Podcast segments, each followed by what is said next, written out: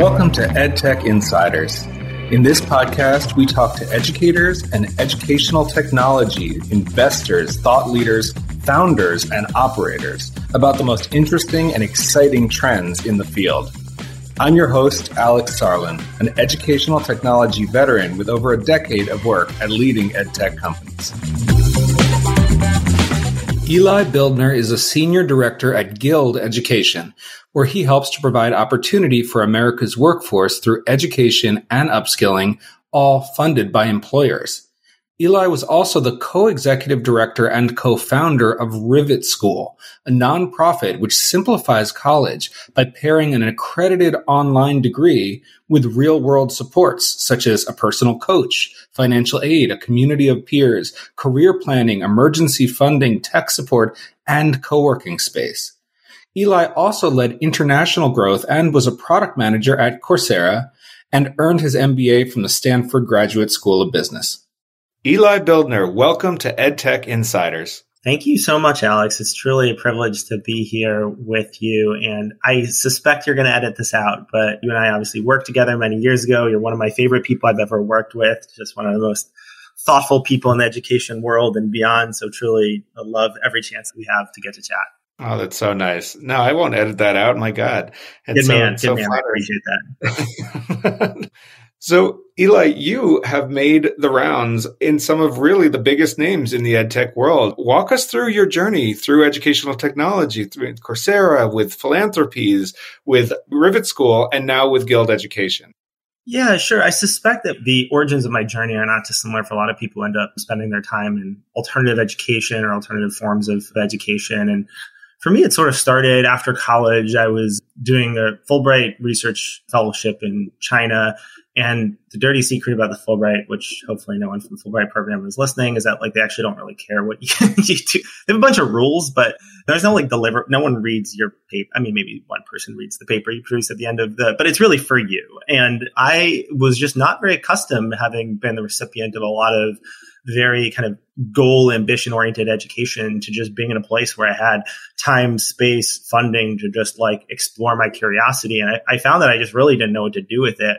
And that was probably a little bit much to call it a radicalizing moment, but it was a moment of recognition that I'd done a lot of learning. I'd become very, you know, nominally very educated, but I, I wasn't a good learner and particularly self-directed learner. And that inspired when I came back to the States working in the early days on one of the first online coding boot camps and then joining Coursera as an early employee, obviously where we work together.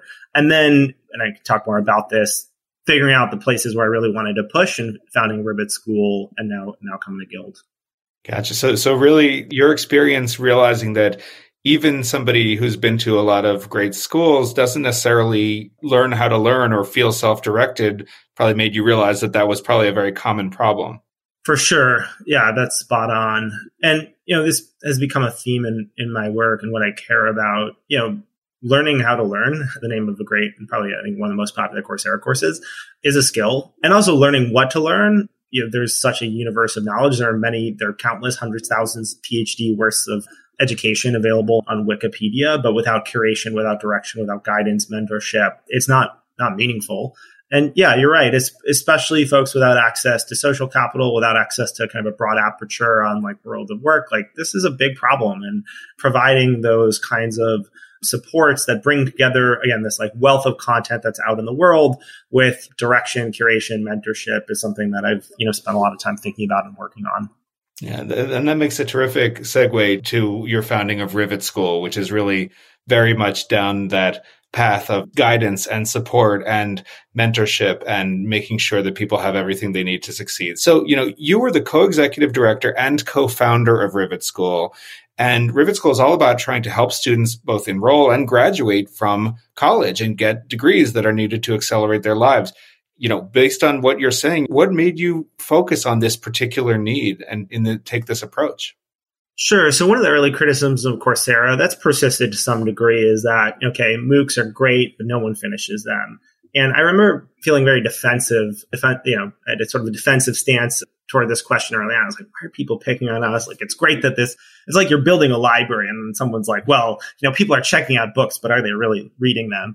And, you know, there's the merit to response, but there's also merit to the critique you know, because ultimately, like it matters whether people are able to learn what they set out to learn and derive some really tangible benefit from that.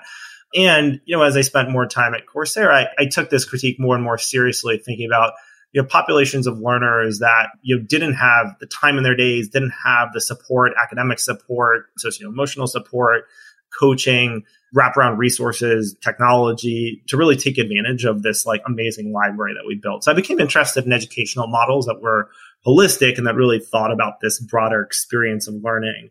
And long story, maybe medium, I did some of this exploration in the context of, of going to business school. My second year of business school, was introduced to the founder uh, or a founder and board chair of an organization called Kepler, which is a fascinating organization and it's been gotten a lot of great recognition. They recently received a grant from Mackenzie Scott, which was was awesome to see.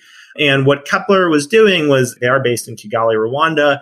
They were taking a US based online degree offered by Southern New Hampshire University, a competency based degree program, combining it with a lot of with a residential college experience. So students would come to Kepler, they'd live in dorms while they were studying this, you know, going through this online curriculum with a bunch of both wraparound supports and then kind of just in time teaching and a lot of like career supports. Every student at Kepler is required to do an internship. And I was introduced actually in the context of a potential job opportunity. I went down there for a final round interview and I realized one, this model is amazing. And two, that, you know, I actually really want to do this work closer to home in California. And so I came back to California and was really fortunate to connect with a set of collaborators, including my co-founder and then co-executive director of Rivet School, Jeff Manassero, and a founding board of really visionary and committed founding board of directors, Ted Williams, Lauren Dunn, and John Coughlin to found Rivet School. And, you know, our thesis, which I think, you know, very much, it's not like, you know, a brilliant insight. It's just like the way the state of the world is that, you know, the reason that college persistence rates for traditionally underserved students are just, are just abysmally low.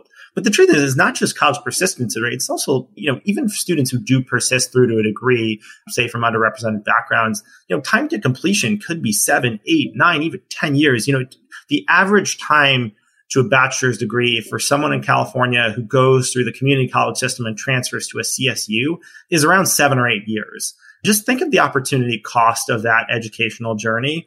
And, you know, our thesis was that, you know, these students could complete, they could complete faster, they could complete in ways that better connected them to jobs with the right set of supports. The fundamental problem was not the content, not the curriculum, it was everything around it. And so we set out to build a college experience that was, you know, designed with a particular student at the center and that was just you know radically student first and you know happy to talk more about what that looked like in practice but that was you know the kind of guiding philosophy of, of rivet school yeah, it's a thesis that makes a lot of sense and has a lot of evidence behind it. People who have been studying college attrition and persistence rates, as you say, especially among first generation college students and underserved groups, have often found that it's the difference between graduating and not graduating from college. It usually isn't about the difficulty of the material or anything like that. It's about did somebody have transportation? Could they afford a textbook? Did they have a computer? I do want to double click on the types of supports that you provide to Rivet students because I find them really fascinating. So, yeah. you know, from a high level, there's things like financial aid, career planning, but I'd love to hear you just go into each of the supports you give and why, because they in total provide just an incredible roadmap for what it means to be student first. Yeah. You know, the tough thing about reimagining college education from scratch is even if you try to circumscribe your problem by, say, you know, obviously Rivet School doesn't have a football team. We don't even have a campus. We have a couple of co-working spaces and are, you know, looking to build out more of a network of co-working spaces across the country.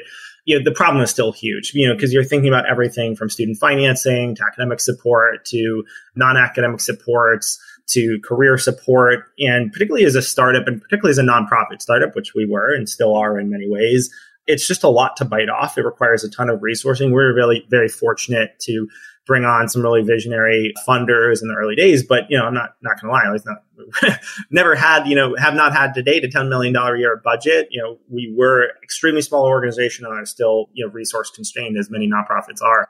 But you know, with that said, we really did try to think about the entire student journey. So our supports include everything from supports around like do you have a laptop to even enroll in this program and submit your application? And you know turn in your first assignments. We give everyone who comes in the door if they need a laptop we give them a free loaner laptop and practice you know basically their time at Rivet School's lifetime laptops essentially free.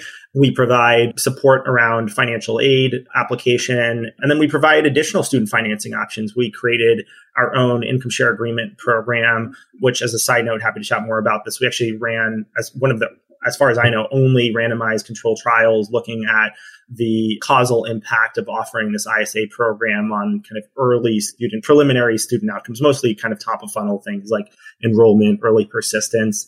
We then, you know, the core of our model is a coaching relationship. So one Rivet School coach works with a very small panel of Rivet School fellows or students, about 40 to 50 students. It's more often more like 40 and provides really like a full complement of supports, everything from academic supports to, you know, helping students build their kind of productivity systems, understand like the technology they need to use to be successful in school.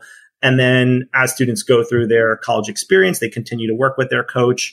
And then as they think about career options, we have a whole kind of career program that includes things like facilitated micro internships, you know, obviously job search support and stuff like that. And yeah, that's at least the big picture of the sports we offer. I want to maybe highlight a couple things though that are more like around guiding philosophies that I think maybe could be interesting for listeners. So one thing that I think is really important, I mean, I'm sure many listeners will resonate with this. You know, handoffs are incredibly costly when you think about any sort of facilitated experience. You know, if I if I tell you, Alex, like, hey, I think you'd love rock climbing. Like you should check out rock climbing, but I'm not available to teach you rock climbing. I'm going to introduce you to my buddy, like Tim, who's a great rock climber. Like you should coordinate with Tim and find a time to go to Tim's gym and, you know, learn this new skill. Like, it's just not going to happen. But if I say like, Alex, you're my buddy. We already know each other. Like, let's meet 3 p.m. tomorrow at this place. I have all the gear you need. Like you'll probably do it and you may find out that you like it.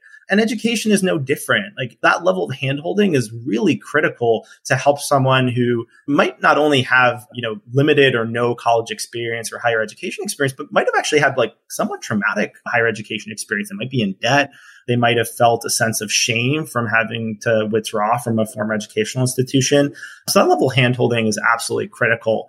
But it goes beyond that first touch point. You know, it really that needs to persist through the entire journey. And so at the core of the Rivet School model is this idea of a coach as a one-stop shop. Your coach isn't just an academic support. It isn't just a college success support. Your coach isn't just a financial aid support. Your coach is your ringmaster that might not have all the answers for you in full depth, but they'll probably have the headline and they will walk across the hall with you to make sure that if you need to go somewhere else, that you're supported in doing so. So that's sort of meta point one. Meta point two, there will be three, unsurprisingly, is that, you know, it turns out like that a lot of the frictions that lead people to pause or withdraw from education experiences are a really hard to see for people who have you know the curse of knowledge and have just been so swimming in the water that you know it's just like i don't even how is this a thing? But at the same time you know are very teachable. So just to give one example someone who's doing you know an online degree program you know they're probably looking at a lot of text that's on a computer. Imagine if that person has never learned keyboard shortcuts and they have to like scan you know for one assignment they have to scan like a huge block of text define some keyword and then define it. You know, imagine how much time it would take them to, you know, scroll through the page, like search line by line for that keyword, then go to a dictionary app and then define it. Now imagine if they literally just know control F or Apple F. Like how much quicker would that be for them? So one of the first things that we do at Rivet School is actually give people like a 30 minute hour long lesson on keyboard shortcuts. And it turns out that kind of thing is extremely useful and important. Another thing we do is we install a password manager for students. I can't tell you the number of times that students have, you know, haven't logged progress for a couple weeks and then their coach will reach out and say like hey what's going on? Because of course we, we see that on our you know, data systems. And the student will say oh i forgot my password and yeah, i'm not sure where to reset it. And meta point three and then i promise i'll stop and i'm talking a lot is that one of the in my mind the big failure modes of higher education for the types of students that we work with primarily at Rivet School traditionally underrepresented and underserved students is that it is these students have incredibly complicated lives very busy lives. They're working at least one job oftentimes multiple jobs. You know, half of our students are kids. They probably have other responsibilities outside, you know, kids and work too. If at best education is their third priority, And I think we can all speak from experience that something's the third thing on your to-do list in a day, you're probably not going to get to it. And so because of this, like it's just not realistic for students to frankly stay enrolled in a nominally four-year education program straight through for four years or two years or even one year. Like students need breaks, you know, they need breaks to reprioritize, to focus on other things in their lives. And then, you know, if you're successful, they'll come back. The problem is that traditional higher education has no model, financial model, staffing model for engaging people who are not actively enrolled in your educational institution. You know, if I'm not enrolled, you know, if I go to one class in my local community college and then I'm not enrolled the next semester, you know, maybe I'll get an automated email that says, Hey, it's time to register for classes no one's going to call me. No one's going to check in to see how I'm doing. No one's going to text me if I'm like, you know, six hours before the registration deadline and I haven't submitted, you know, a class list. And you need those things. And that's a big thing that we do at Rivet School too, is that we think a lot about this experience, what we call pause students. So people who are in between or not actively enrolled, but still need support so that they can come back and continue to be successful. Okay. Sorry. End rant, but hopefully that provided some visibility to what we do. No, the opposite. I think that was a masterclass in how to be student first and how to, you know, pull away the veil and truly understand what students need. I love the idea of teaching keyboard shortcuts and teaching incredibly practical skills up front that are going to save so much time later. It's interesting to hear you talk about the sort of idea of a one person ringmaster because it reminds me, you know, Tressie McMillan Cottom's book, Lower Ed about the for profit education industry, they had the exact same realization, but with totally different incentives, right? They realized that if you have the same person walking yeah. for profit student through their whole experience, always being a touch point, they're much more likely to enroll. They're much more likely yeah. to jump over all the, you know, the financial aid humps. And they do it, you know, in a way that is a little bit sinister, you might say, or it certainly has a profit motive behind it. Hearing you talk about that ringmaster model, that one touch model from that incredibly positive perspective of having a guide and a coach and somebody you can rely on to get you the answers and to call you when you're falling behind is really inspiring. I'm sure our listeners find it, you know, wish they had somebody like that for them when they were in school. And it's even more important for, you know, underrepresented groups who don't have the cultural capital and don't know some of these things. So it's very inspiring to hear you talk about this. You know, I wanted to drill down because one of the things that can get lost, and I know you, you stay so close to the students just as a rule wherever you go. But one of the things that can get lost when we talk about this type of strategy and planning is the actual stories of students. You're mentioning students with kids, students with jobs, multiple jobs. I'd love to hear you speak, you know, obviously don't use any names, but some yeah. of the lived experiences of some of the Rivet students who you and your team have worked with that's that really stuck with you. Yeah, it's a great question. you know, the temptation here is always to give the high flyers success stories, and I'm incredibly proud of the academic outcomes that we've seen at Rivet School. But the reality is that it's also hard, and and not everyone is successful. And you know, we can talk more about the implications of this. So let me give a couple examples of students. Uh, you know, maybe I'll give a like a high flyer, a sort of middle of the road learner, and someone who was not successful to give you the full picture. Seems fair. So actually, I'll start with the, the, not successful. Is that you know one thing that's been inordinately frustrating to me is seeing challenges around articulation and transfer credits. And you know, we don't have an articulation system in this country. It's all essentially institution by institution. You know, obviously that's a little bit glossing over a lot of nuance, but you know, I'm thinking of one particular learner who had maybe 80 transfer credits, 90 transfer credits. And for a variety of reasons, and I didn't really go into the particulars of our model, but we basically partner with a couple of accredited Rivet schools, a standalone 501c3 nonprofit. We are not a college ourselves. We partner with currently two, soon to be three institutions of higher education to enroll students in their programs and provide this sort of layer of wraparound supports outside of beyond that.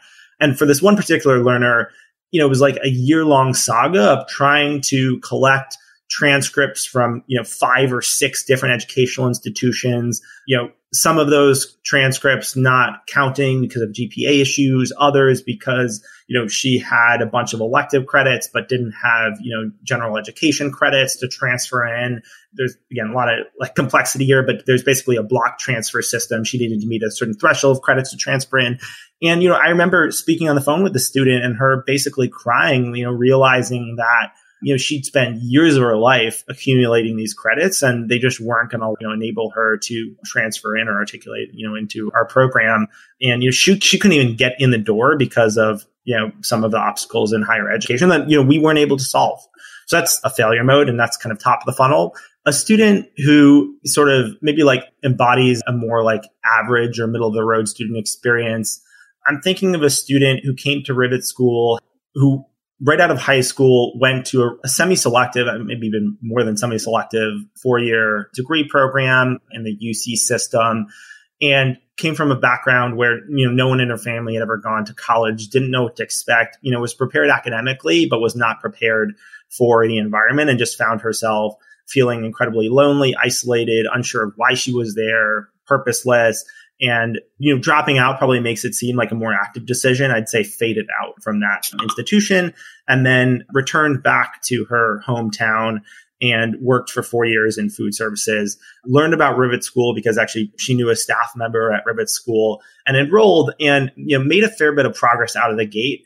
And you know what I've seen from this particular student is that the biggest challenge for her, and we touched on this, you know, talking about pause students and how you need to support them, has been consistent motivation and, and the complexity of her life. And you know, she's made been years where she's you know basically completed you know a third of her degree in one year and then the next year she'll have completed you know a tenth of the degree or you know made very little progress and you know what we've had to do to support that student is just provide really consistent coaching and support, high cadence of touch points, even when there's really nothing academically to talk about, but just that, that to maintain that tether. And then a high flyer, and this is like really the beauty and the promise of competency based education is that you can have someone come into Rivet School who would otherwise have spent, you know, eight years say going through community college, transferring to a bachelor granting program, then maybe going on to a master's. One of our early students at Rivet School came to us. She hadn't gone to college. She'd done a little bit of community college right out of high school and then returned to community college as a little bit of an older student and felt like man, I feel old here. The teacher is talking to us like we're five year olds. This is just not the place for me. Learn about Rivet School, came to us, and within two, two and a half years, had completed a bachelor's degree from scratch, coming with basically no transfer credits, and then went on to do a one year master's and completed that. And I think really drew on a lot of teaching that we've done around self efficacy and self directed learning at Rivet School and, you know, over the course of three years, had a bachelor's degree, master's degree, paid very little out of pocket for the entire experience, basically got a full scholarship for all of our Rivet School. And that's the promise of, you know, Rivet School for students who are able to latch on to the competency based environment and, and really take advantage of it. Yeah, they're really compelling, you know, anecdotes and stories. And I, I think what they all speak to, all three of them, is that you know, students come, especially adult students, you know, come into educational environments with this huge amount of background. And sometimes it's baggage, sometimes it's positive experiences, sometimes it's psychological trauma, basically.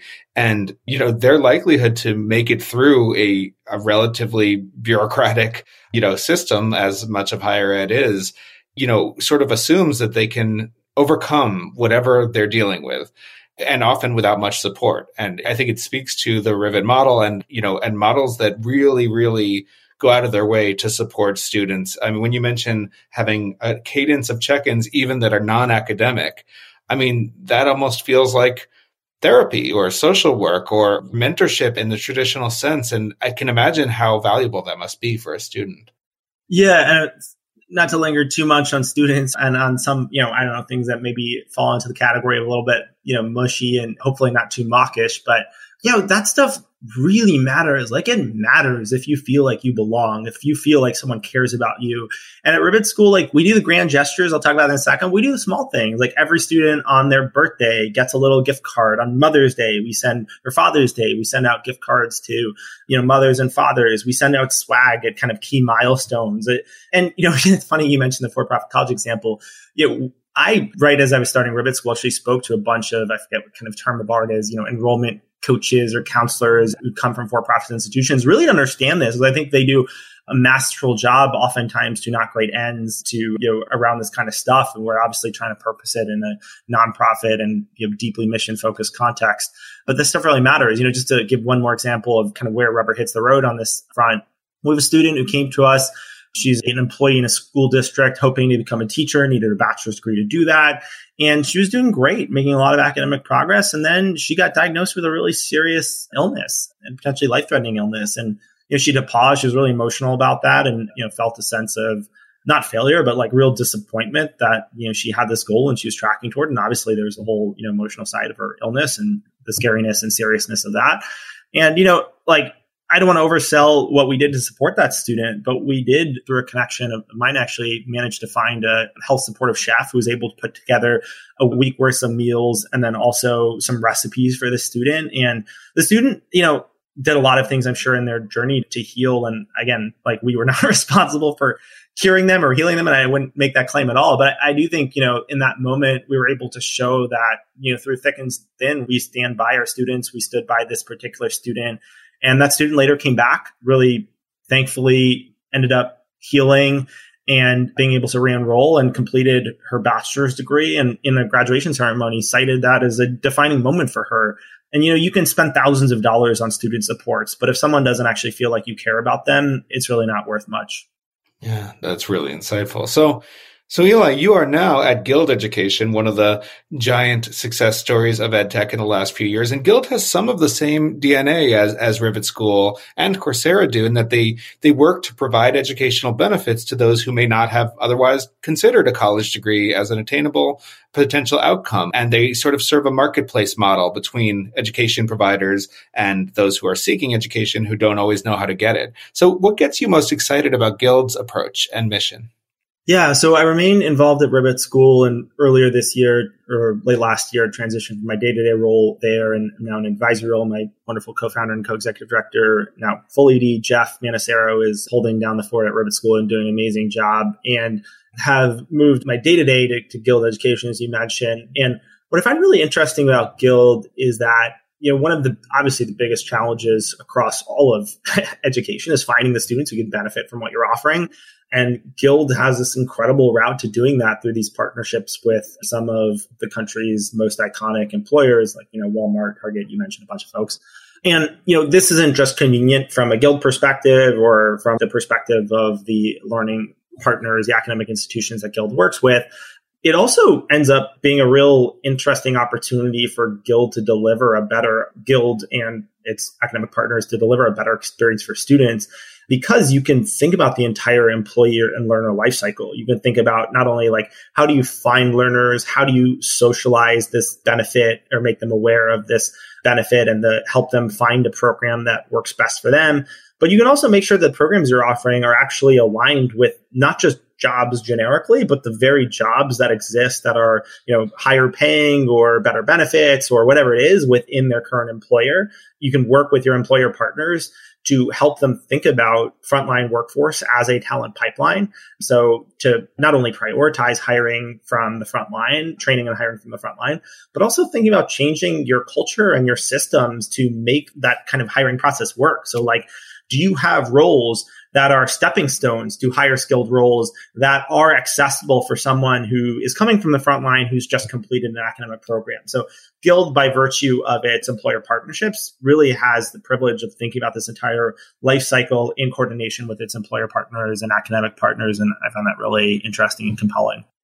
Yeah. And just to provide a little context for any of our listeners who don't know as much about Guild, you know, it's Guild provides what they call education as a benefit to large employers and employers that have lots of frontline and service workers. Like Eli just mentioned, there's companies like Walmart, Target, Disney, Lowe's, and then restaurant industry giants like Taco Bell or Chipotle or Five Guys. And these are enormous employers. Walmart alone has over 2 million associates and all of these places hire in huge numbers of people and then, then matches them. It provides education to the frontline workers with online education providers like Southern New Hampshire, eCornell, Penn Foster, and a number of others.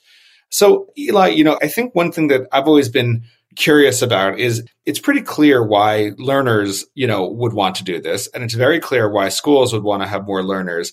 But the case to make to a Walmart or a Taco Bell about why they should support their restaurant workers or their frontline associates in getting full degrees, I think it'd be interesting to hear, you know, what is the big benefit for employers of this and what are the sort of different flavors of it?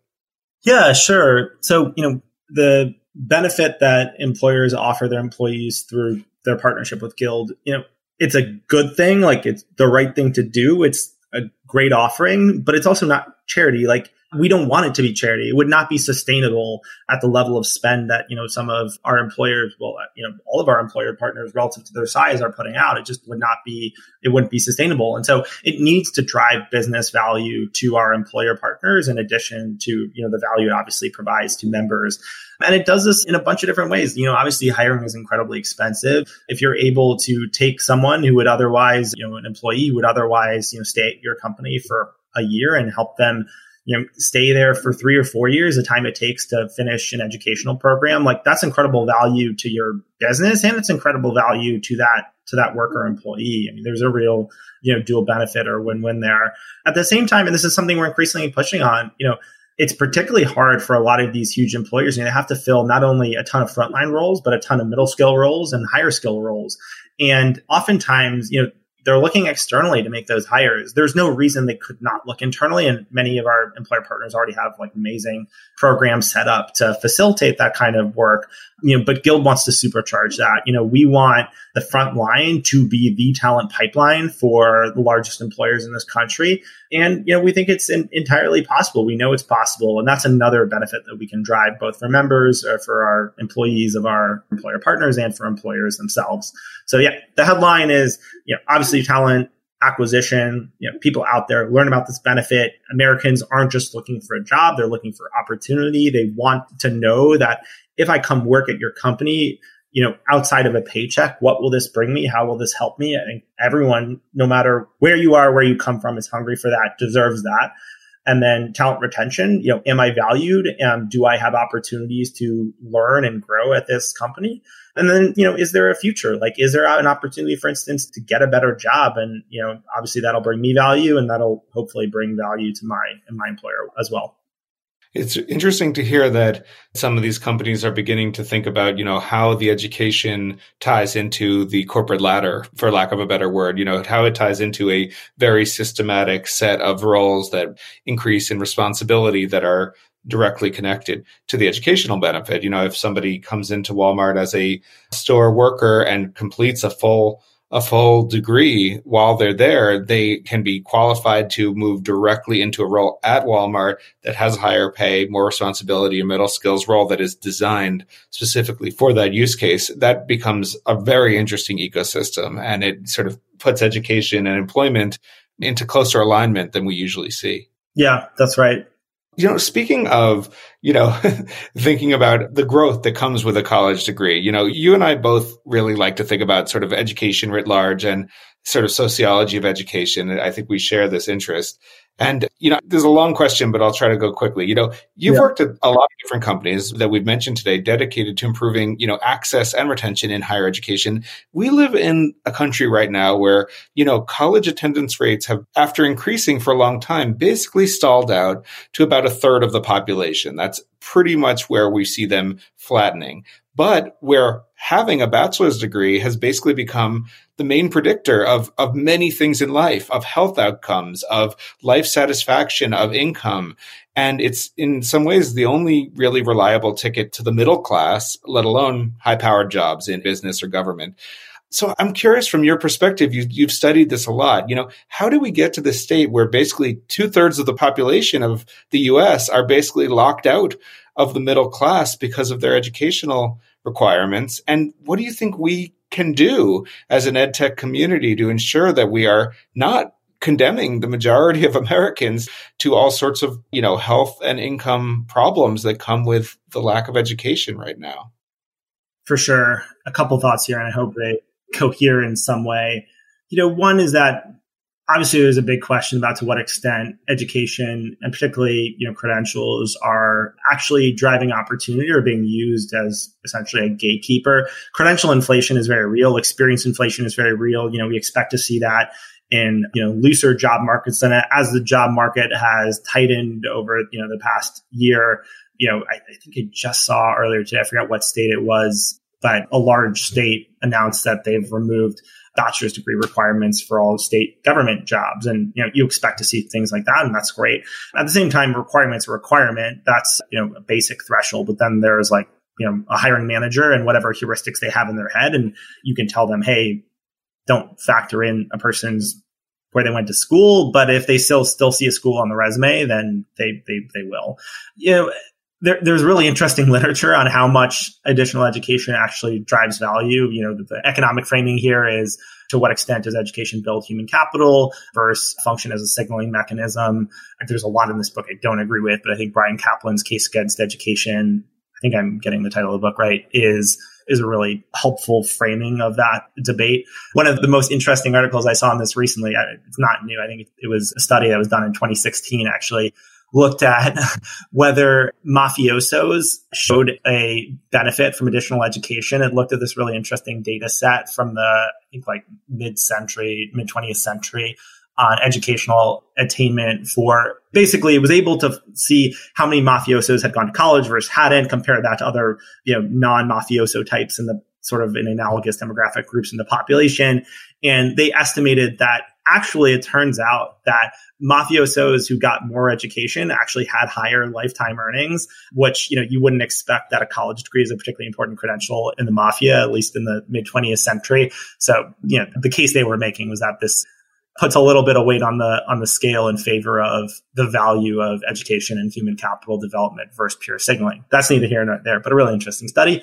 But I think like at a high level, over the past couple years, it's been really interesting to see public opinion polls that look at American attitudes towards education, towards degrees in particular.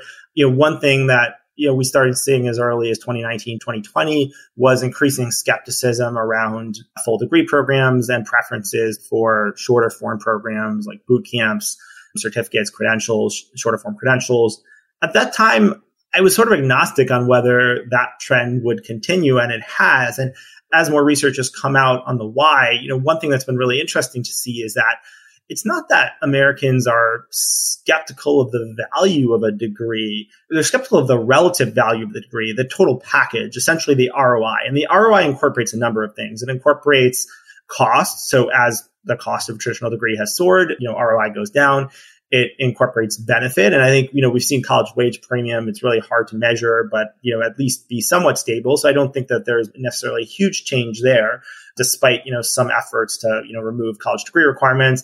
But I think the big one is people have realized that, you know what, man, four years is a long time, let alone eight years. I don't know if I'm going to complete this thing. Like, I just don't know if I can do it. So better do something where it's like, I have a clear line of sight toward completing this. You know, even if it's not the same as a bachelor's degree, at least it's something, it's cheaper. And, you know, the ROI calculation is positive there. So I think my push to our community would be to really think about, you know, stackability for sure. And I know that's a buzzword, but it's really important. Like, how do these programs, you know, knowing that every individual unit of education in of itself is not going to be enough. How do these programs combine to form meaningful pathways? And there's a huge difference between that and just, you know, getting some articulation agreement where like if you have a boot camp, you get like eight credits for it. Because like I think we all know that more often than not, those credits mean nothing. It's thinking about, you know, going back to this idea of like, you know, taking someone's hand and walking them across the hallway to their next stop, thinking really rigorously about handoffs about how, you know, whatever educational experience you're creating or facilitating feeds into the next thing.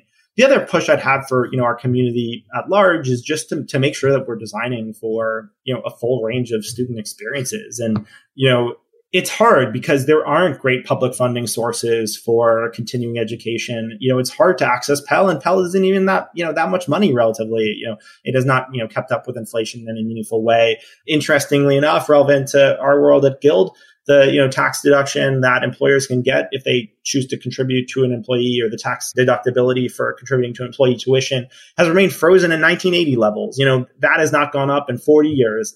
So we do tremendously underfund education for students who need the support. And what that means from a you know an entrepreneur's perspective is like if you can't get someone else to pay for it, you can't get the government to pay for it. You know who can pay for it? So companies can pay for it, but you know it's easier to get companies to pay for their own employees. It's easier to get companies to pay for employees who already are coming in with a high level of educational attainment and skills, or you can have you know the end consumer pay for it. And you know who's most able to pay for education. It's people who tend to already have a lot of it. So not easy, but it's so important. And there's some great organizations out there that are really innovating to support traditionally underserved and underrepresented learners. You know, I'll give a shout out to my my good friends and our mutual friends at Merit America. We built a really interesting program to support students to a short form credential with a lot of wraparound supports, you know, that are very similar to Rivet School. You know, Generation USA is another great organization. You know, Year Up has been doing this work for, for a long time. Climb Hire. There are lots of good folks, co-op careers, lots of great folks out there doing this work. And, you know, we just need more of it. That's a really comprehensive answer as a terrific walkthrough of some of the main issues here credential inflation, changing the cost structure so that other people, people who have more ability to pay, pay, stackability, shorter credentials, more transfer, keeping the line of sight clear. A lot of really, really great points in there. So unfortunately, we're out of time. We could talk for hours about this. We wrap up every podcast with two questions for our guests. The first question is, what is the most exciting trend that you see in the edtech landscape right now that you think our listeners should keep an eye on? This is an intimidating question talking to such a learned interlocutor and with such, I'm sure, an amazing audience. Maybe this will feel a little basic, but I would say coaching. I mean, it's just amazing how many companies, nonprofits, you know, government programs have really identified coaching like as the thing. I think will be interesting to see is how coaching, how that kind of taxonomy around coaching develops. Coaching is not just one thing. There are a lot of different types of coaching. The coaching we provide at Rivet School, which I've obviously given some color on, is really different than the coaching, say, you know, you might see at an, another organization or company. And I think we are at the early days of defining what coaching is, what it can do, how it integrates into a broader and more comprehensive system of wraparound. So for brevity, I'll, I'll pause there and I'll just name that like there's a lot more to see vis-a-vis coaching. No, I, I, really agree. And I think, you know, it's interesting. You see places like Southern New Hampshire or Purdue, you know, places that have grown enormously, Western governors grown enormously as these sort of mega universities have also focused really carefully on mentorship and coaching and giving students that sort of personal assistant or personal support, somebody who can answer a lot of different, very meaningful questions, basically smooth out the speed bumps is sort of how you can yeah. think about it. And I think, you know, when you describe that ringmaster model at Rivet, boy, I, you know, I wish I had had, you know, I had an academic advisor when I was in college. I talked to them probably once every six months for five minutes. And, you know, the idea of having somebody who actually cares not only about your academic outcomes, but about, you know, anything that is keeping you from succeeding, it's an incredible idea and something that I think we're going to see more and more of. So I think I, I don't yeah. think it's a basic idea at all. It's, it's it's could be transformative. And then final final question: What is one book? You can also mention a blog, a Twitter feed, or a newsletter that you would recommend for somebody who wants to dive deeper into any of the topics we discussed today. Yeah, been thinking about this question. You know, I think that education is an interesting field. It's intrinsically cross functional. It touches every aspect of society. So you know, I often, there are lots of great education newsletters. I suspect that a lot of your listeners are already subscribed to them. And maybe a bunch of your listeners will be subscribed to the blog that I'm going to mention. But what I love about this blog is that it's so generative. And I find like what's oftentimes most helpful in spurring my thinking around education, alternative forms of education, future of education is actually just like thinking about different parts of our society and economy and then kind of laying on top of that an education layer.